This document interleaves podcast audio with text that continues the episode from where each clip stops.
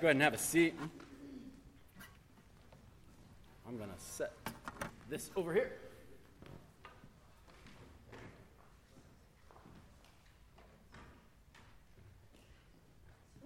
All right. Let us get into our lesson. We're going to continue our lesson called Mystery, our series. And today we are going to be looking at Ephesians chapter 2. Just the first, uh, just the first half of Ephesians chapter 2. And I'm going to read, I'm going to read the whole passage and then we're going to get into our points.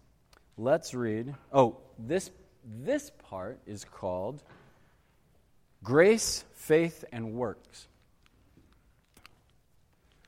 Grace, Faith, and Works. This is like a, a very famous passage of the Bible Ephesians chapter 2, verses 1 through 10.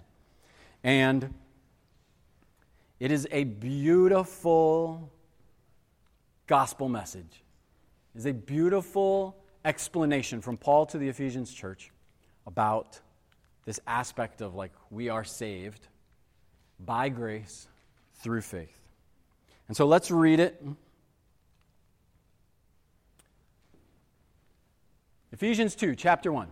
Now remember the first time I, I talked about how Paul will say, like us and you. This is everybody, and he makes that pretty clear right here. As for you, you were dead in your transgressions and sins, in which you used to live when you followed the ways of this world and the ruler of the kingdom of the air, the Spirit who is now at work in those who are disobedient. All of us also lived among them at one time, gratifying the cravings of our flesh and following its desires and thoughts. Like the rest, we were, by nature, deserving of wrath. But because of his great love for us, God, who is rich in love, nope, that's all weird. God, who is rich in mercy, made us alive with Christ, even when we were dead in transgressions. It is by grace you have been saved. And God raised us up with Christ and seated us with him in the heavenly realms in Christ Jesus, in order that in the coming ages he might show the incomparable riches of his grace expressed in his kindness to us in Christ Jesus. For it is by grace you have been saved, through faith. And this is not from yourselves, it is the gift of God, not by works, so that no one can boast. For we are God's handiwork, created in Christ Jesus to do good works which God prepared in advance for us to do. Let me see if this will cooperate again. All right. So that's Ephesians 2 1 through 10. It's beautiful. It's one of my favorite passages. I'm going to try to explain three parts of this, and uh, I'm just warning you now. I like my metaphors, I like my analogies. I'm going to use a couple of them. I'm trying not to mix them up and make them too complicated, but I'm going to use multiple analogies to show and demonstrate this, okay? Have grace with me if it starts to get a little confusing. My first point is saved by grace. What does it mean to be saved? And what does it mean to be saved by grace? Now, good Christian, Midwestern Americans, when I say I'm saved, Man, that word carries a lot of baggage doctrinal baggage, theological baggage.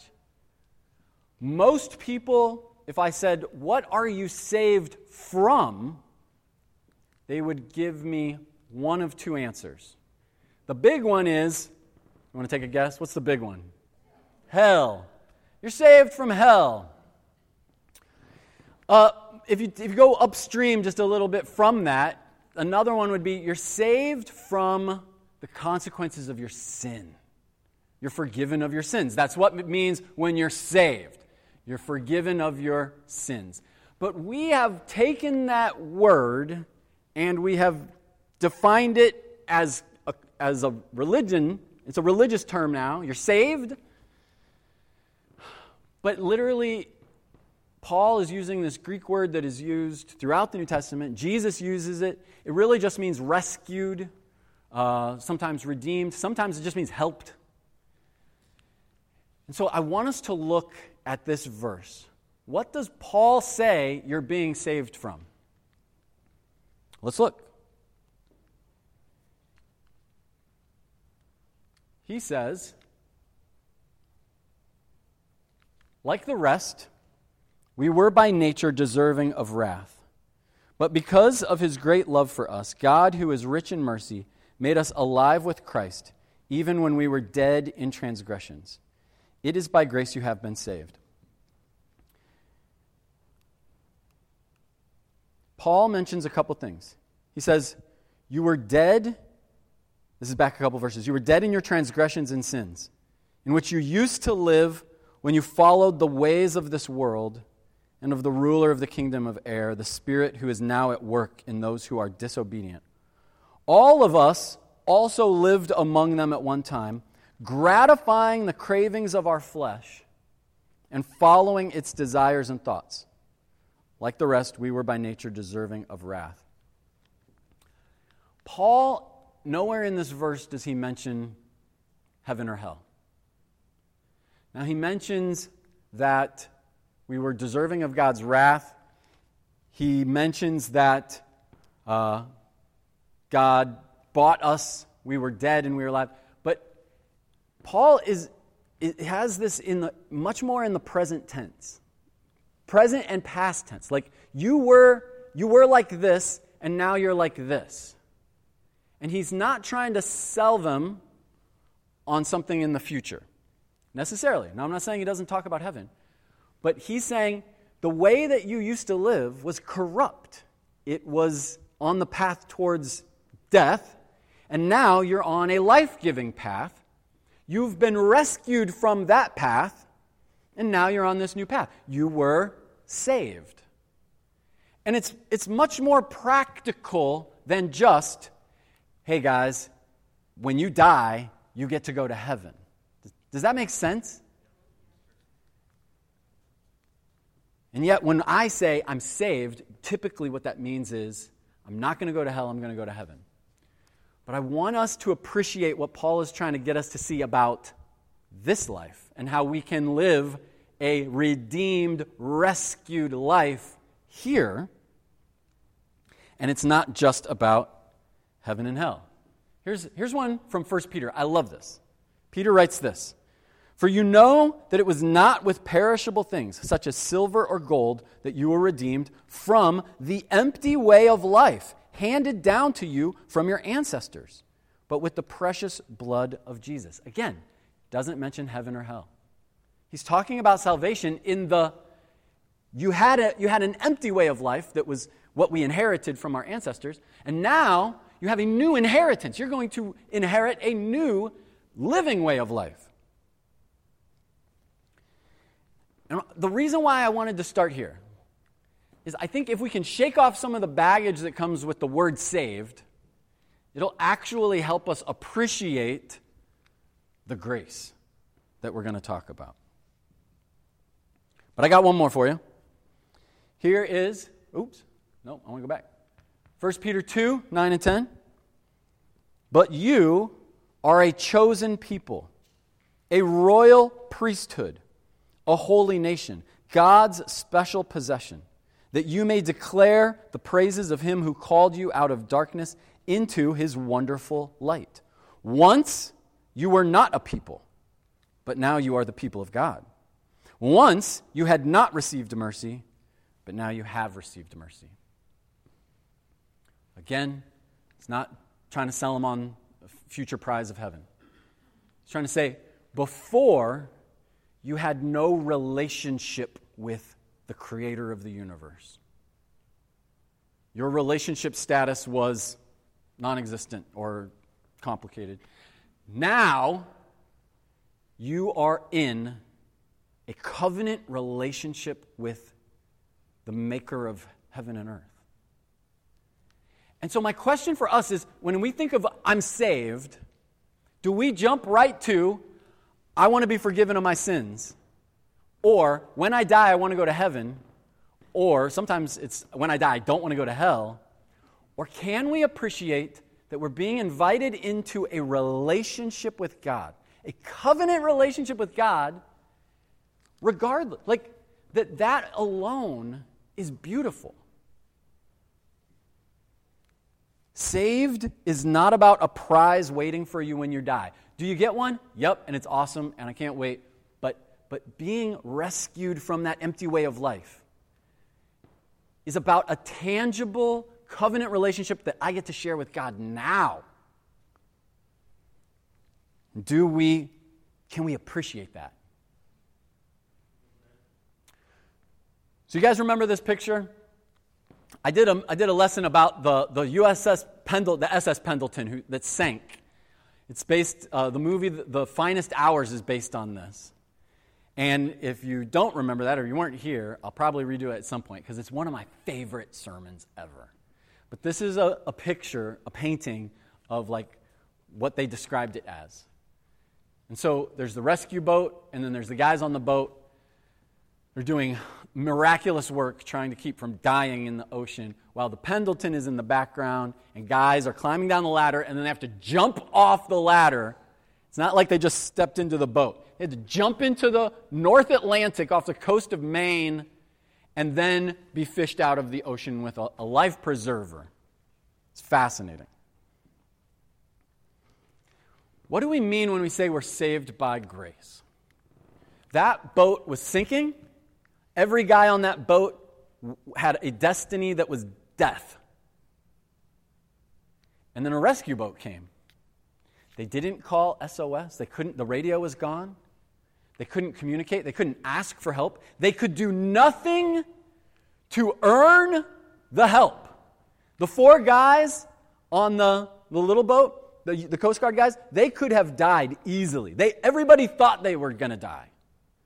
And yet, for some reason, Bernie, who's the, the captain or the coxswain, he was like, we have to go out. He decided it was worth it to go out into the ocean and rescue those guys. Grace is like that motivation for those guys to go out. There's nothing that the guys on the boat could do to earn the rescue. There's nothing that the guys on the boat could even do to, to ask for the rescue. They literally were dead in the water, and a rescue boat showed up. And it's a beautiful example of we are saved by grace. Could they have done anything to improve their odds? Nope, everything was stripped from them. Why did the boat go out? Because they just decided to. And when we read the word grace in the Bible, what we're reading is, is the word favor. It's just my God's choice to have favor on you, and He rescues you. And so it's not, sometimes we, we think it's like, oh, you don't deserve it. That's actually not the word. It's, it's just favor. It's not, it's not unmerited favor. It's not, you know, anything like that. It's just God decided, I, I'm, I'm going to I'm to have favor on you and rescue you. That's it.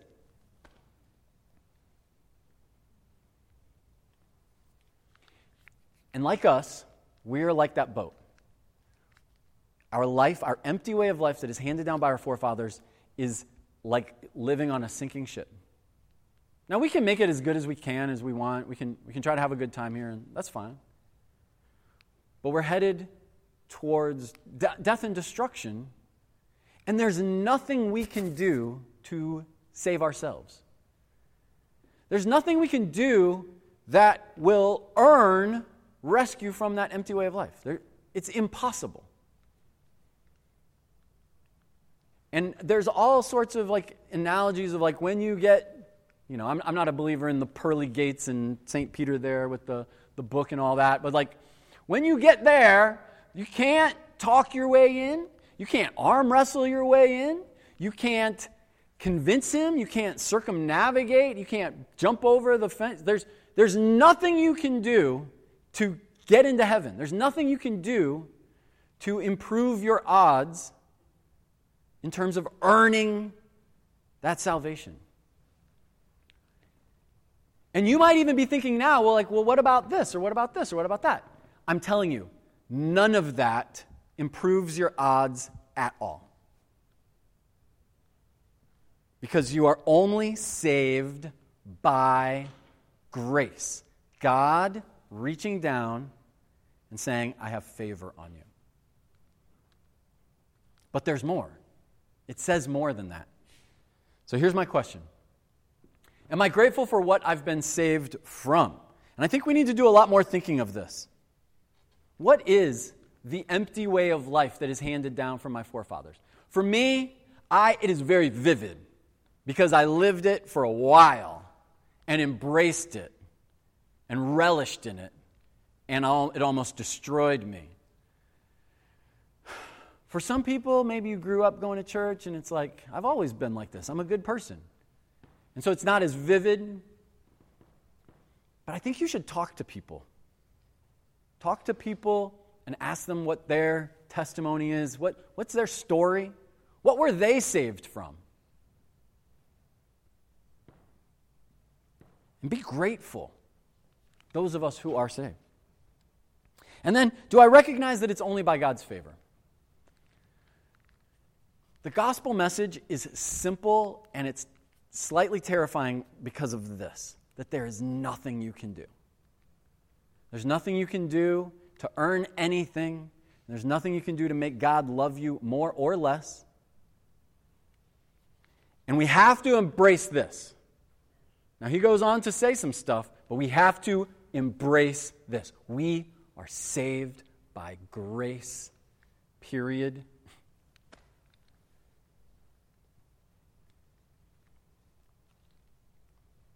And then he goes on to say, through faith. Now, what does that mean? That we're saved by grace through faith. Well, let's read it. For it is by grace you have been saved through faith. And this is not from yourselves, it is the gift of God, not by works, so that no one can boast. By grace, through faith. By grace, through faith. What does that mean? Well, let's go back to the boat picture. This is analogy metaphor number one the sinking boat. Those guys, so God is like the boat, and He's coming to them and He's saying, You know, I'm here to rescue you. But those guys have to do something. And that something is, I have to jump into the water and grab a hold of the life preserver. I don't think anyone in this room has that much faith to jump into the pitch black Atlantic, North Atlantic Ocean. It was freezing cold. It was February. Jump into the ocean and then swim, like, grasp at a life preserver in the dark. How much faith does that take? And Jesus Christ is that life preserver. Jesus is that thing that God is like, hey, here's my guy. Listen to him. He is the way that you get to me. Faith in Jesus Christ is like the life preserver being thrown to the men in the water. God is asking, Do you want this rescue? And every person, all of you and every person alive, has the authority, they have the power, they have the agency, they have the choice to say, No, thank you. I do not want that rescue. But the way we take God up on his offer is faith in Jesus Christ. Faith that he died for us and he was raised from the dead. Now, here's Jesus explaining that to us. In John 14, he goes, he has a little thing about this, which is awesome. He said, I am the way and the truth and the life. No one comes to the Father except through me. And then he goes on and says this The one who loves me will be loved by my Father. And so we are saved by God's favor. He reaches down and he saves us. But he himself throws this life preserver. It's like, do you want me? Do you want to be rescued? That comes through the, my son, Jesus.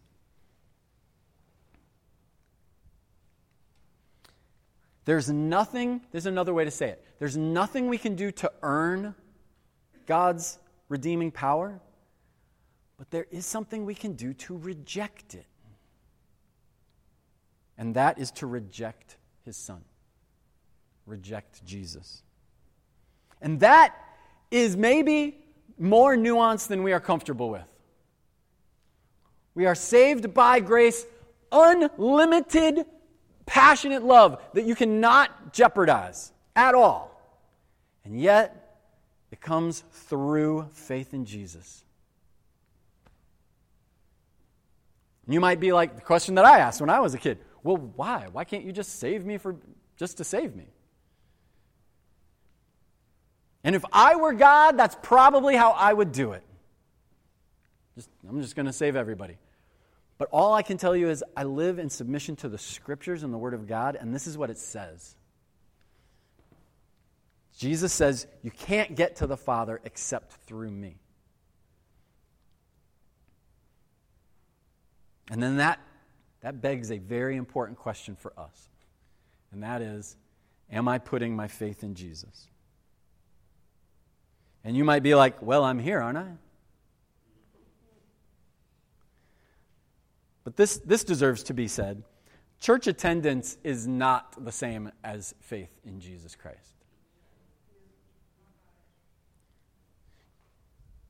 You can, you can come to church every Sunday for the rest of your life and not jump into the water at the life preserver. And for me, we'll get into this when we talk about the next analogy. But I think I think Jesus said there is a judge who will judge. And I have to live as though I will be judged. And I don't think he's going to judge, did you do enough? I think it's going to be, he's just going to look at your heart. he's going to go, that's faith in Jesus right there. Do I have a heart that God will look at and judge as faithful? All in. Jesus is Lord. But sometimes we can substitute this for just like an emotional yearning. Like, if I just feel like, uh, enough, that's faith in Jesus, right?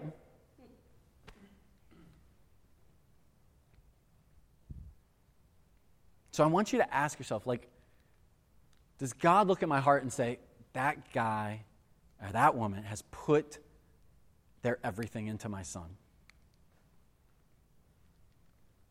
Am I putting my faith in Jesus? Now, is there anything you can do that will give you a leg up and make God like love you more? No, there's not. And that's where we're going to talk about works. Whew, works, guys. Works. Let's read what it says, and then we're going to break some stuff down, okay? This is Ephesians 2 8 through 10. For it is by grace you have been saved through faith. And this is not from yourselves, it is the gift of God, not by works, so that no one can boast. Now, he's saying under Old Covenant Torah law, you obey enough, God gives you favor. You disobey, God withdraws favor. And so there was this idea of earning your relationship. saying that is not the case. If that was the case, you could be a super spiritual, awesome person and look down on everybody else and be like, well, God loves me more because I do more. And he's, that's exactly what he's saying. You cannot do that. You cannot obey your way into being loved more. Why? Because we're saved by grace. But now here's what's really, really confounding about this passage is that he says, not by works, and then a sentence later he says, so that we can do good works.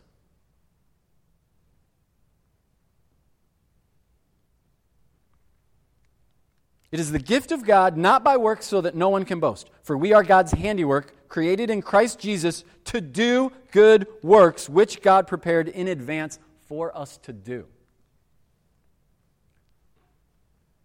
And so, we are saved by grace, through faith, for good works.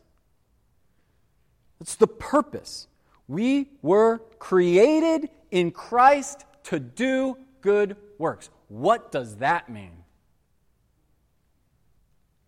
And not only just to do good works, period, to do good works, which God has prepared in advance for us to do.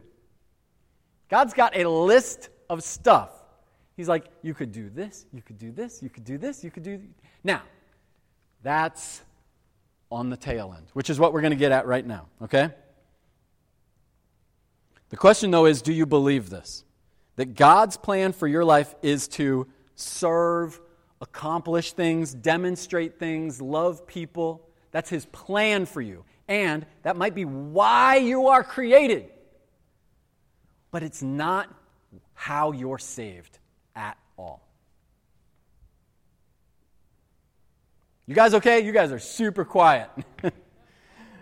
saved by grace through faith for good works. So here's an example. Here's my analogy number two. We're not going to use we're not going to use specific numbers to embarrass my children, but our kids have some chores. Sometimes they're good at them, sometimes they're bad at doing them. But sometimes, like not not Everett anymore because he has a job now. But back in the day that we'd give him allowance, Freddie will still give an allowance too. But the kids have a chore list. And that is things that they are supposed to do to earn an allowance. Does that make sense? So, let's say their chore list is you have to mow the lawn, you have to clean out the cat litter, and you have to clean your room. And if you don't do those things, you don't earn your allowance. Pretty typical allowance system. Getting called out right now. So there's a chore list. But then I, as a parent, I have a checklist before I dole out the money. I ask, well, did you get your chores done? Because if you didn't, then I'm not going to give you the money. And then I have some other things, like, did you do your homework? If you didn't, you're not going to get your allowance. And then, are you like a happy person in our family? Like, do you need to get your attitude right? Are you, are you mean? Are you, are you yelling? Like, because then you don't get your money if you have a bad attitude. So let's say Kids' chore list checked off. My checklist checked off. I give them 20 bucks. That's not anything we ever gave our boys as an allowance, but let's just say it's 20 bucks. And then, and then we have a, sh- a, shopping list, an approved list of items that I think as a parent you could spend your money on. If they said, you give me 20 bucks, I'm going to go buy $20 worth of like now and laters for a penny, and I'm just going to get a big bag of them and sit on the couch and eat them all. I'd be like, that is an unwise use of your allowance. So I'm going to say no to that. I have veto power over your shopping list. But let's say you, your friend has a birthday party and you want to give them a gift. That's a great use of your money. You can buy a snack, you can buy a treat. Let's say you got the Scholastic Book Fair coming up and you want to roll in there like, like a millionaire. You're going to get your posters and your books and bookmarks and all that stuff. And then maybe you should set something aside. You could save it. And that's my approved shopping list. I'm going way too long on this analogy. But here, here's, what, here's why I'm saying this. When it comes to our salvation, there is no chore list. There is no chore list. There's nothing you can do that is going to earn this covenant relationship with God. It's impossible to earn it. But God does have a checklist. And the checklist is do you have faith in the one I sent? Are you jumping off the boat and grabbing the life preserver? Because if you're not, if you're not going to listen to that guy, you don't want this. Jesus said that multiple times. And what is the allowance? Is it when you die, you get to go to heaven? No. It's that you get to be in a covenant relationship with the creator of the universe. That should be enough. You also are forgiven of your sins. You also get eternal life. But the relationship with God should be enough. And then God has a shopping list for us. And the shopping list is the good works. But sometimes we can mess this up in our brains or in our hearts or in doctrines. But this is the gospel message. There is no chore list. The checklist has one thing Do you believe in Jesus? The allowance is I get a covenant relationship with God. And then the shopping list is man, I'm going to I'm going to keep living my life doing the things that God wants me to do.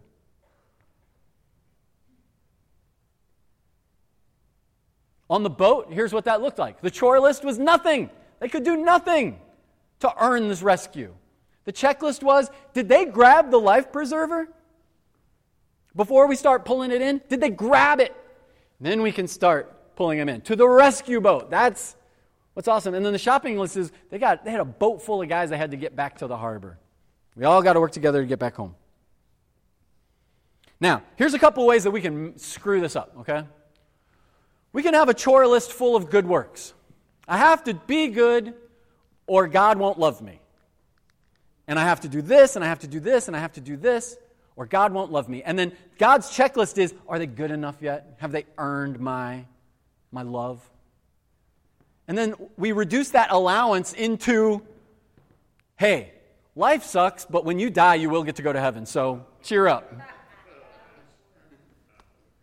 and we ignore the relationship with God. It's just a far off, distant promise. When you die, pearly gates await, and it'll be fine. And then the shopping list is just like, just show up to church, man. Just come to church. church attendance. To me, this is one of the grossest forms of religiousness. And, and try, try sharing the good news of Jesus when this is your gospel message. No one wants this.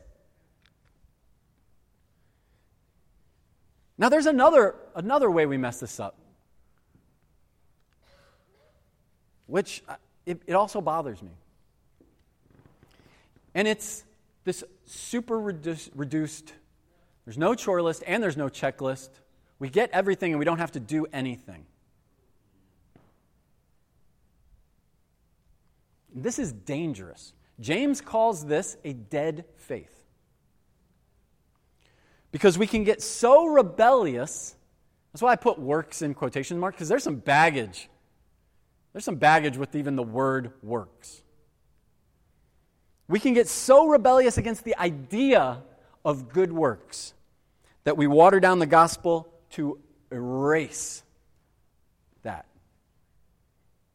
And if I say, hey, we are created to do good works that God has prepared for us in advance, and people are like, whoa, whoa, whoa, whoa, whoa.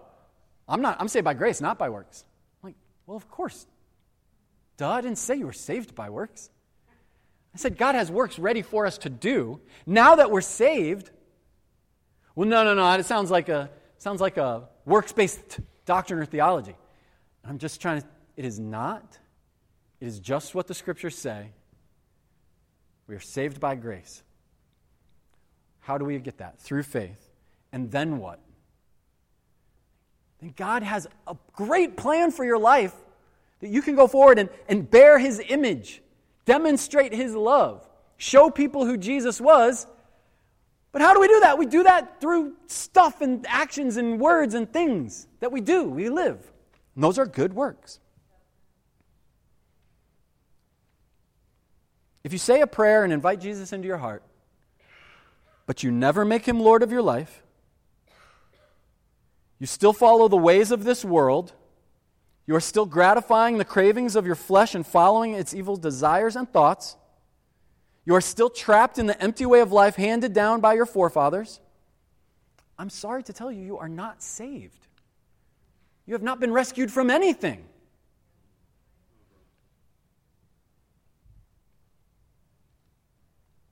So, this is the dangerous doctrine of rebellion against the idea of works.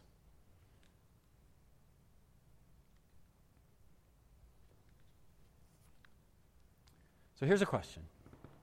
And I think this is maybe grammatically incorrect, so forgive me on this. But I want us to ponder this. What good works was I created for and have been prepared for me?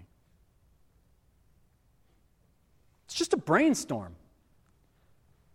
What good works was I created for and have been prepared for me? Knowing that your labor and effort doing good works for the rest of your life will not get you any more of God's love. Because you can't increase. His, his love dial is turned all the way up already. And nothing, we're, we're so dumb when we think that, oh, I can be so much better and make God love me more. So, so then why do we do it? If I already have everything. And that is what I call a selfish salvation.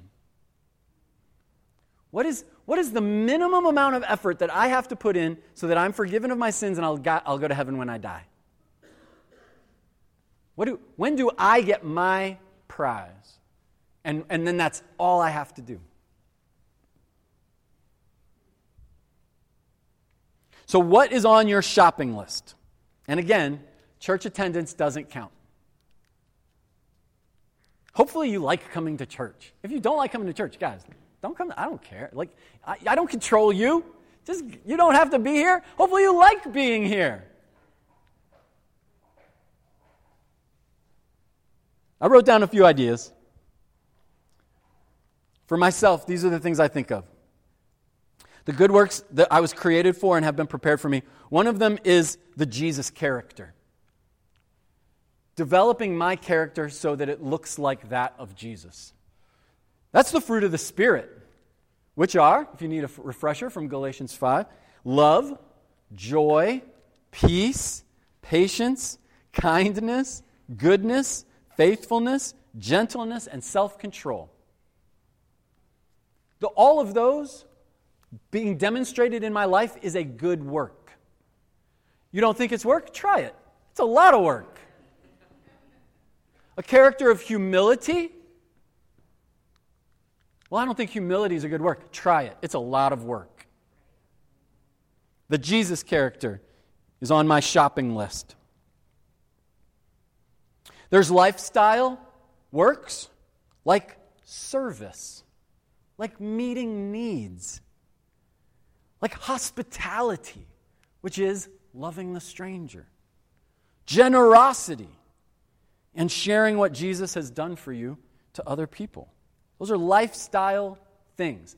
Does any of them get earn you heaven? No. I hope, I hope I've said that enough that we got, we got it.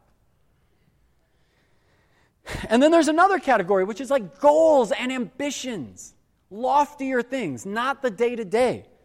But like, man, I want to lead something. I want to do something big. I want to maybe go on a mission trip, or I want to, you know, be in a go on a church planting team, or I want to be, be in the ministry someday.